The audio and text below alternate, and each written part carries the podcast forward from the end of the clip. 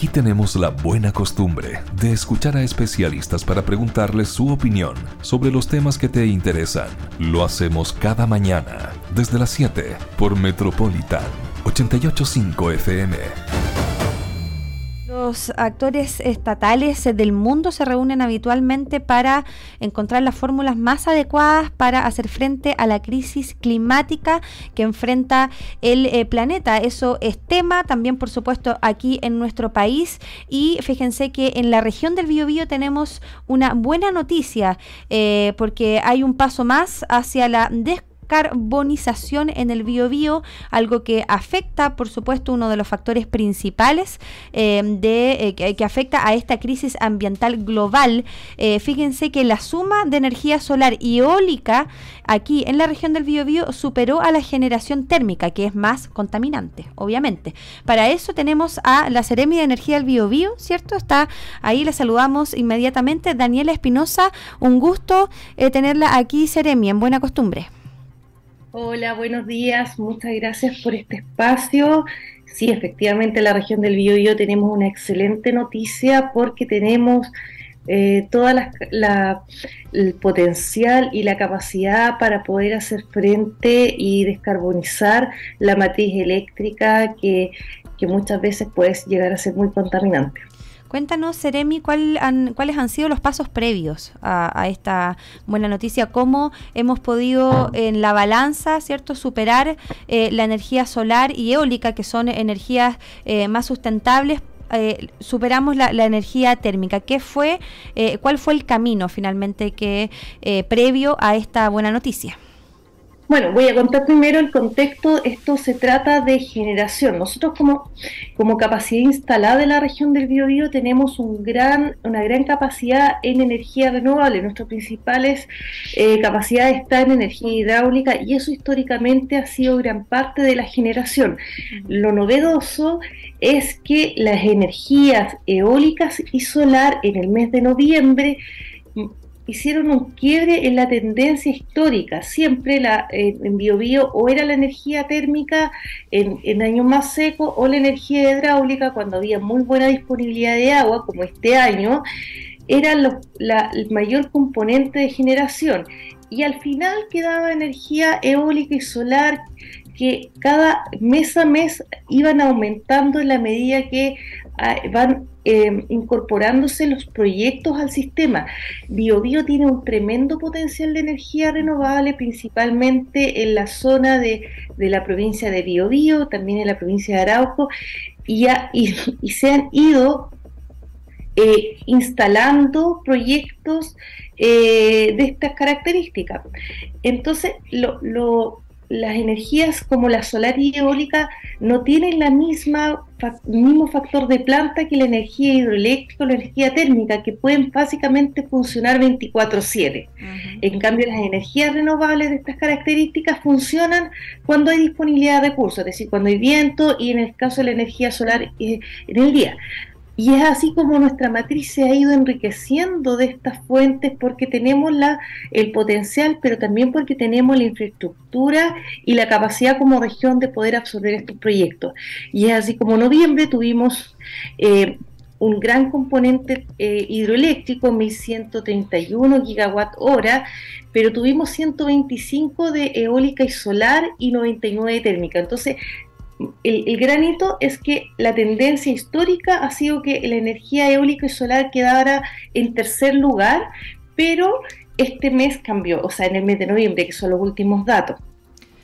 Pero, y eso, o sea, estamos hablando que, que en el mes de noviembre tuvimos casi un 80%, más de uno, sí, casi un 80% de energía entre hidráulica y solar y eólica. Y eso da cuenta de que nosotros como región tenemos la capacidad de tener una matriz renovable y esto por supuesto eh, implica que somos clave para, para la carbono neutralidad que queremos alcanzar como país.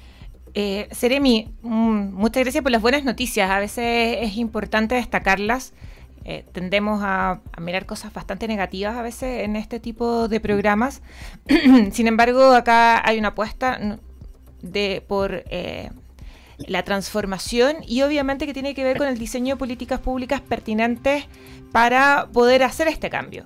Eh, usted también, y quería llevarla eh, a un tema similar, usted, si es que no me equivoco, a finales del año recién pasado, o sea, hace muy poquitos días, hablaba sobre el plan de hidrógeno verde, que también tiene que ver con un poco una política pública que se va a implementar desde nuestra región, o en nuestra región en realidad, y que tiene que ver también con este cambio de la matriz energética en nuestro país. si nos pudiera ahondar un poco de lo que es este plan y cuáles son las implicancias y las consecuencias que pueden traer para los ciudadanos en la vida cotidiana. Bueno, efectivamente, como tú dices, hay una serie de políticas públicas, también cambio legislativo que permite la incorporación de energía renovable a la matriz. Pero también el alcanzar la carbono neutralidad no es solamente descarbonizar el sector eléctrico, tenemos también que descarbonizar otros sectores como los industriales, el transporte, y es en ese contexto que surge el hidrógeno verde como un energético para esta transición energética. Nosotros como región tenemos oportunidades en el uso y en la producción de este hidrógeno y participamos activamente en el plan de acción a nivel nacional. Este es un plan de acción que hoy está en consulta pública, así que aprovecho de invitar a quienes nos están escuchando o viendo eh, que hasta el 13 de febrero está abierta esta consulta pública del borrador del plan de acción. Y además, nosotros el 25 de febrero, perdón, de enero, a las 10 de la mañana, en el Instituto Virginio Gómez vamos a hacer una presentación presencial de este plan de acción. Y la idea es justamente recoger la visión y las inquietudes de, la región para poder incorporar este plan de acción que es básicamente es la hoja de ruta. Tenemos una estrategia que nos dice que nosotros tenemos que ser líderes a nivel mundial, nosotros como país, en hidrógeno verde, porque tenemos una capacidad increíble de generar renovables a bajo costo. Por lo tanto, tenemos este potencial de hidrógeno verde, pero eh, necesitamos el cómo, y el cómo viene en este plan de acción. Y nosotros como región somos un actor relevante en, el, en este despegar de la industria de hidrógeno verde. También como región estamos junto a Corfo elaborando la hoja de ruta regional, por supuesto alineada con la hoja de ruta, con este plan de acción a nivel nacional que el que, el que estamos en estos momentos en consulta pública.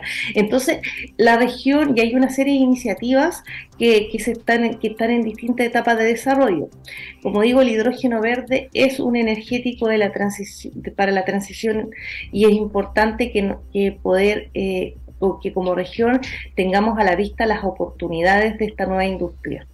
Sí, eh, Seremi, algo que no me quedó claro de la, de la primera intervención, eh, de cuando superamos a la, a la, mm, la, energía eh, más eh, contaminante, ¿cierto?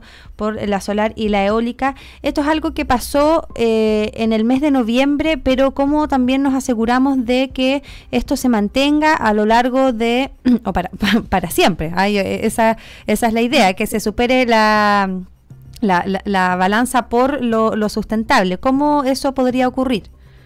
Bueno, o sea, los proyectos que están instalados y que en estos momentos están operando no se van a ir en el día de diciembre.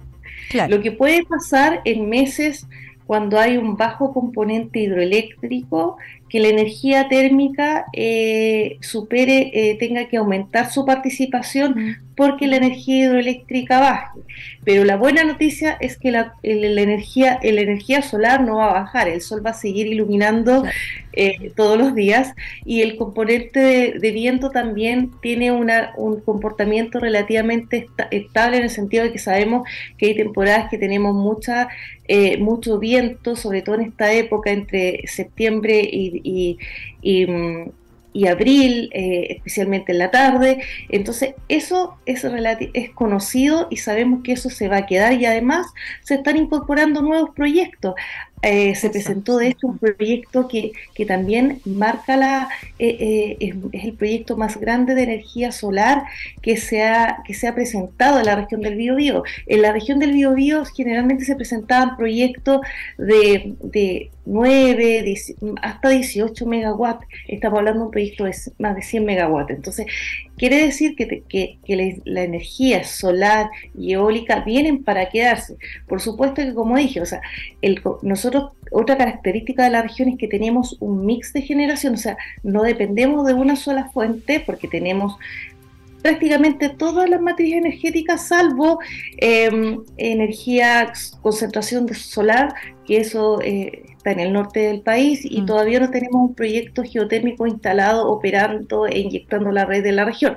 Pero todo lo demás se encuentra, hay más de 90 proyectos instalados en casi todas las comunas, más de 20 de las 33 comunas de la región.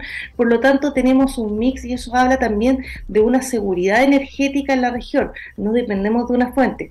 Y por supuesto, hay veces que puede, puede pasar que la energía térmica supere incluso a la hidráulica porque eh, porque tenemos un mes más seco, porque el agua, el agua también tiene un costo de oportunidad que tiene, que tiene relación con el guardar el agua también para, para, para otras temporadas. Entonces, en ese sentido puede pasar, pero lo que no va a pasar es que este componente vaya a bajar en, en términos absolutos porque los proyectos llegaron para quedarse y porque van a ir incorporándose nuevos proyectos que en estos momentos están en construcción y los futuros proyectos que en estos momentos están en evaluación.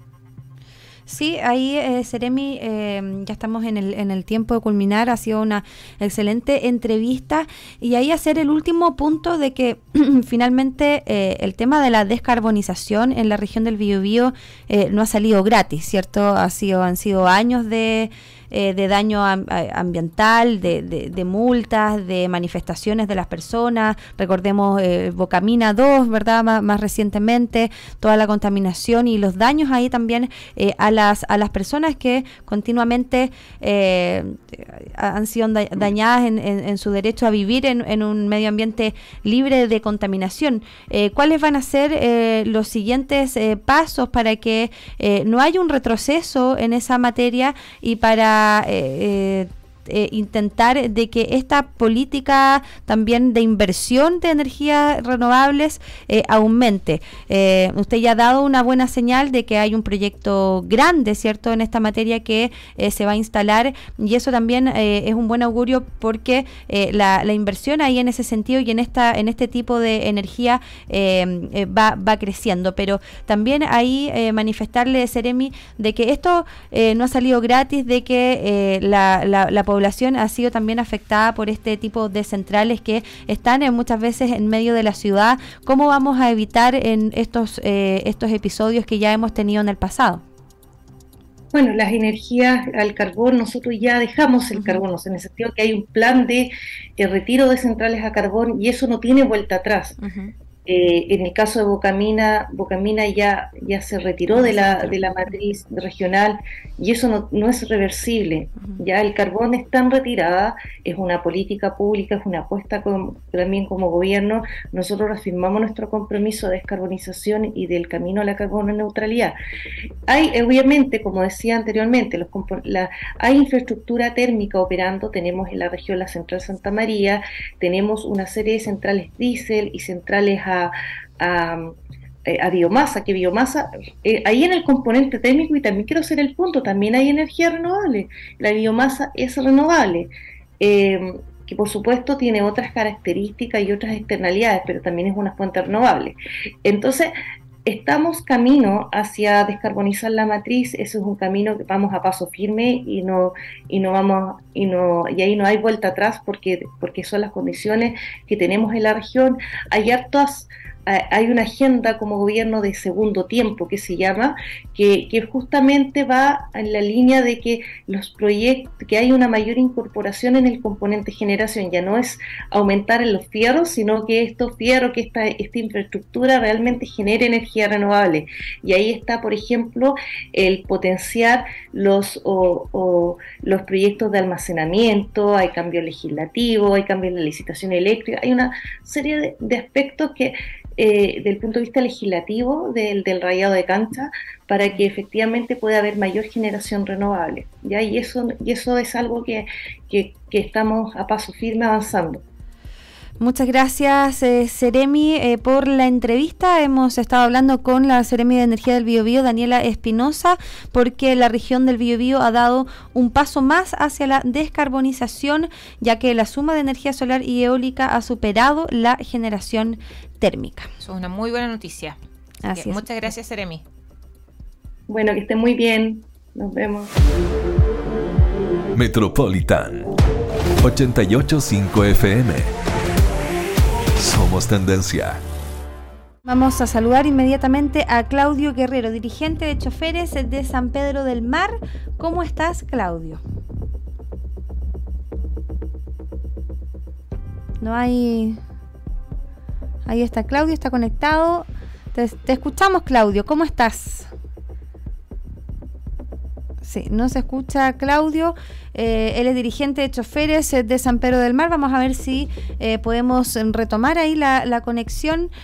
por mientras comentemos todo lo que ha pasado, les ley respecto a la locomoción colectiva, porque hace unas horas ya, un día creo que ha lo comentábamos ayer del accidente de una de una micro en Talcahuano con 35 lesionados y otros accidentes también que han ocurrido últimamente en la locomoción colectiva que muchos han sido algunos más mediáticos que otros, pero sí está un tema recurrente de los accidentes, de los choques y de situaciones de riesgo para eh, las personas que utilizan este tipo de transporte. Recordemos también eh, el caso más mediático que hemos tenido recientemente eh, el primero de septiembre en el cruce ferroviario de Boca Sur, donde hay bastantes problemas viales eh, y donde el saldo fue de 7 personas fallecidas y 11 heridos de diversa consideración. Todo esto que también eh, se le ha sumado un problema político, donde se ha eh, vinculado como representante legal de esta empresa al alcalde de San Pedro de la Paz, Javier Guíñez. Entonces todo esto ha sido un problema bastante mediático y que ha tenido también aristas de ese tipo, políticas. ah, ya estamos, saludamos entonces a Claudio Guerrero. Sí, está por teléfono. Buenos, días. el dirigente de Choferes San Pedro del Mar. Estábamos comentando aquí junto al Lesley Briseño, Claudio, eh, todos los problemas eh, viales, eh, accidentes que han involucrado distintas líneas de locomoción en colectiva. La última hace, hace poquitas horas, la línea Ruta del Mar con un balance de otras 35 personas lesionadas. Cuéntame, Claudio, porque ustedes han vinculado estos accidentes al, a la manera de la... al sistema de recaudación, digo, eh, como explicación de estos incidentes, ¿cómo podría estar vinculado para que le expliques a la gente, Claudio, el sistema de recaudación con estos graves accidentes? Lo que pasa es que los conductores de Gran Concepción no tenemos sueldo. Yo no tengo un sueldo, tengo un contrato, pero a mí no me pagan ese sueldo. Entonces hay que partir de ahí. Nosotros no tenemos sueldo, yo mi sueldo me lo hago trabajando. Y el trabajar significa que yo tengo que salir y cortar la mayor cantidad de boletos. Eso conlleva a que yo tengo que, lamentablemente, conducir siempre apurado. Porque yo no, yo no ando solo en la calle, andan 10 o 15 líneas que hacen lo mismo que yo. Entonces, eso genera que todos compitamos por los pasajeros. Y el competir por un pasajero ocurre lo que pasó en Ruta del Mar, porque el conductor, y hay que reconocerlo, iba a exceso de velocidad. Por eso la reacción fue tardía. Pero el sistema de cobro en el Gran Concepción condena a la locomoción. Y al condenar a la locomoción está condenando a los usuarios a ser expuestos a este, tipo de accidentes. Que es algo común ya, lamentablemente, en el Gran Concepción. Y nosotros vemos que las autoridades no les interesa. El CEREMI está con su primera exclusión, que no mejora nada la locomoción en el Gran Concepción, tenemos el senador Van Riesenberg, Comisión de Transporte, dos accidentes graves en su circunscripción y no es ni un solo comentario. Y ahí también... ¿Cuál es el mensaje a la ciudadanía? Perdón, quisiera, quisiera ahondar también en ese, en ese tema. Em, que tiene que ver un poco con lo que eh, usted menciona sobre eh, finalmente la precariedad laboral. No solamente es el tema de que el los boletos, o sea, el sueldo lo, obtienen los choferes por el corte de boletos, sino que además jornadas de trabajo que pueden ser bastante extensas para poder aumentar eh, el ingreso, que es lo bastante, entre comillas, bastante obvio, eh, y otras condiciones que eh, muchas veces se han asociado a la locomoción colectiva. Pensemos en que los buses son viejos, quizás el asiento no es lo mejor, y hay algunas eh, usted señala también el rol del, del CEREMI hay algunas modificaciones que se han hecho que tiene que ver, por ejemplo, con el perímetro de exclusividad, que lo hemos conversado en algunas oportunidades acá, para mejorar el sistema. ¿Cuál es la opinión que tienen ustedes como choferes y usted específicamente como representante de los choferes en relación a la modernización que se busca implementar en el sistema de transporte colectivo de nuestra del Gran Concepción principalmente? Mire, eh, nosotros conductores, todos los cambios siempre son positivos, pero esos cambios tienen, tienen que ser adecuados a la realidad de Gran Concepción. Para empezar, faltan conductores. Punto uno, el perímetro de exclusión dice que va a aumentar los servicios para que nadie quede sin locomoción, lo cual es justo porque el gobierno pone mucho dinero a los empresarios para que cumplan los servicios, lo cual no se da, no se cumple hoy. Entonces el CEREMI pide eh, aumentar servicios. No hay conductores. ¿Por qué faltan conductores? Porque las condiciones laborales son paupérrimas. Como le vuelvo a decir, nosotros no tenemos sueldo. Si yo quedo en pana, no me gano, nada no gano nada. Entonces, andamos en máquinas que a veces no, cumplen la norma. Como usted lo acaba de decir, asientos incómodos y varias necesidades más.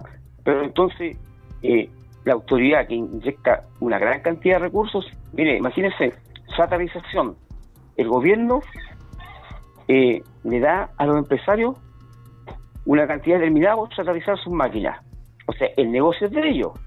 Y el gobierno tiene que pasarles dinero para que compren sus máquinas. ¿Es justo eso para todos los chilenos? Visto desde mi punto de vista, no. Porque el negocio es privado. Tiene que sustentarse con sus propios dineros, no con los dineros de todos los chilenos. Ahora dice el gobierno que estamos ayudando para que mejore el transporte público, para que sea más cómodo, más eficiente, más seguro. Sí, en parte, pero eso es una mentira. Si aquí es el descalabro económico, el semi transporte es, un, es una fundación como las que operaban acá en el gobierno regional. Ese es el problema. La seguridad de los ciudadanos siempre está después de todo. Y la de los conductores lo mismo. No tenemos condiciones laborales para prestar un servicio seguro a la comunidad y eficiente. Tenemos conductores que tienen problemas de adicciones, las empresas del transporte en Gran Concepción operan al margen de la ley, no cumplen nada y a mm. nadie le interesa. Y después nos quejamos si alguien se volca o, atropella a alguien o colisiona un vehículo.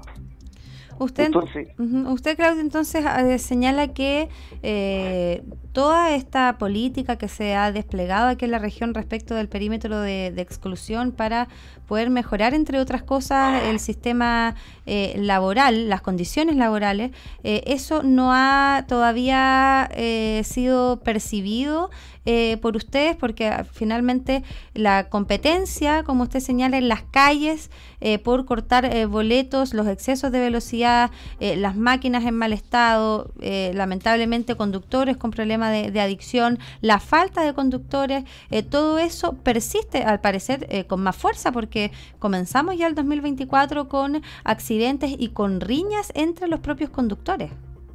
Aparte de eso, eso que, ¿Cuál es la señal que le da a la ciudadanía? Si usted ve dos conductores agrediéndose, eso habla mal de nosotros como conductores, pero también habla, habla de los problemas a los cuales están sometidos ellos. Porque si usted no llega con dinero en la tarde, para su jefe y para usted, usted va a quedar sin trabajo. esa es la realidad. Yo tengo que dejar plata sí o sí. Y a veces hay que dejar la plata de uno para poder salir a trabajar al otro día. Conductores que no tienen contrato, con perímetro de exclusión firmado. Hay líneas donde los conductores no tienen contrato. Entonces, ¿de qué hablamos? ¿Cómo vamos a mejorar el transporte público de Gran Concepción si no mejoramos la, eh, las precariedades laborales de los conductores? Yo quiero que nadie tenga accidentes, yo no quiero andar corriendo en la calle. Pero para eso hay que pagar sueldo, hay que modernizar el transporte público. Si ya nos lleva a la delantera, si ya Concepción, una gran ciudad, Concepción Metropolitano, todavía estamos pagando dinero. El Transantiago empezó el 2006 en Santiago. ¿Cuántos años han pasado y Concepción todavía no tiene un pago electrónico? ¿Y? En parte mejoraría un poco el, el, el, funcionar del transporte público. Nosotros tenemos que tener sueldo. Si ya no podemos seguir con la pecera. Eso es arcaico. Es realmente lamentable que en el año 2024 en la Concepción la locomoción sea igual que hace 50 años. Y Claudio, ahí usted, usted está, está tocando unos temas bastante interesantes que tienen que ver con la necesidad de la modernización, algo que ha sido una, una, un anhelo no solamente de ustedes, sino que también de los que usamos habitualmente el transporte público, eh, porque vemos cómo se sigue precarizando, cómo se mantienen las mismas prácticas, usted lo señalaba recién, o sea, no, no dista mucho de lo que veíamos hace 30, 40 años atrás por lo menos desde que yo tengo eh, memoria y que uso transporte público. Eh, ¿Y cuáles vendrían a ser quizás para usted y para el, grupo que representa, que son los choferes, cuál vendría a ser eh, las necesidades más urgentes en torno a las mejoras que deberían de implementarse? para empezar, yo pienso que cobro electrónico es el primer paso que tiene que tomar el transporte público en Gran Concepción no podemos ir con cabecera, porque, le vuelvo a decir, yo tengo que conducir, dar vueltos, cerrar puertas, o sea, una persona, y más, más encima, mirar para todos lados.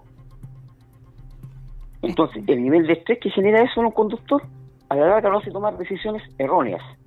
El transporte público tiene que ser con pago con tarjeta como lo es en Sillán.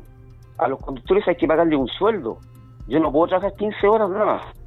La gran mayoría de los colegas en la Concepción trabajamos 12, 14, 15 horas diarias. Eso es inhumano. Pero a nadie le interesa. Después nos quejamos cuando hay accidentes. ¿Dónde están las autoridades? ¿Dónde están los señores políticos? Descansando en sus casas, con los bolsillos llenos, pero los ciudadanos expuestos a conductores que no cumplen la ley. ¿Pero por qué no cumplen la ley? Porque el sistema nos precariza como personas. Ese es el punto. La seguridad de los ciudadanos es importante, debe ser lo fundamental en el transporte público de Gran Concepción. Pero al CEREMI no le interesa la seguridad, a los empresarios tampoco les interesa la seguridad de sus usuarios, que son los que nos dan de comer a todos. Entonces, ese es el problema. Nosotros tenemos que modernizar el transporte público de Concepción, empezando con el pago con tarjetas y sueldos para los conductores un sueldo digno como cualquier trabajador chileno. Y eso es lo que nosotros queremos como conductores. Perfecto, ha quedado claro. Claudio Guerrero, dirigente de los choferes de la línea eh, San Pedro del Mar.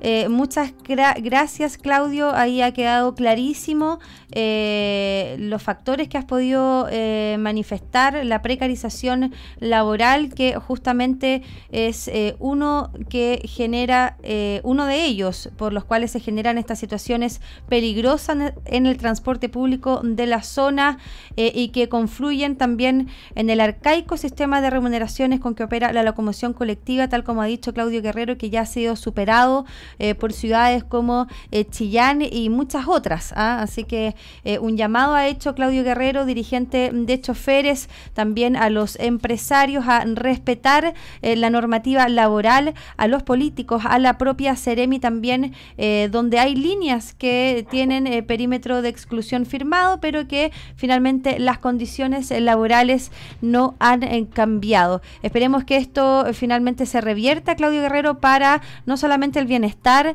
de la fuerza laboral, eh, tan elemental para una ciudad que son ustedes, los choferes, pero también para la seguridad de las propias personas y evitar este tipo de accidentes y escándalos que demuestran todas las incivilidades también en las que caen los choferes, lamentablemente, con riñas también en las calles. muchas gracias gracias, eh, Claudio, que estés muy bien. Muchas gracias. Buena costumbre es actualidad y opinión con el respaldo informativo de sabes.cl por Metropolitan 885 FM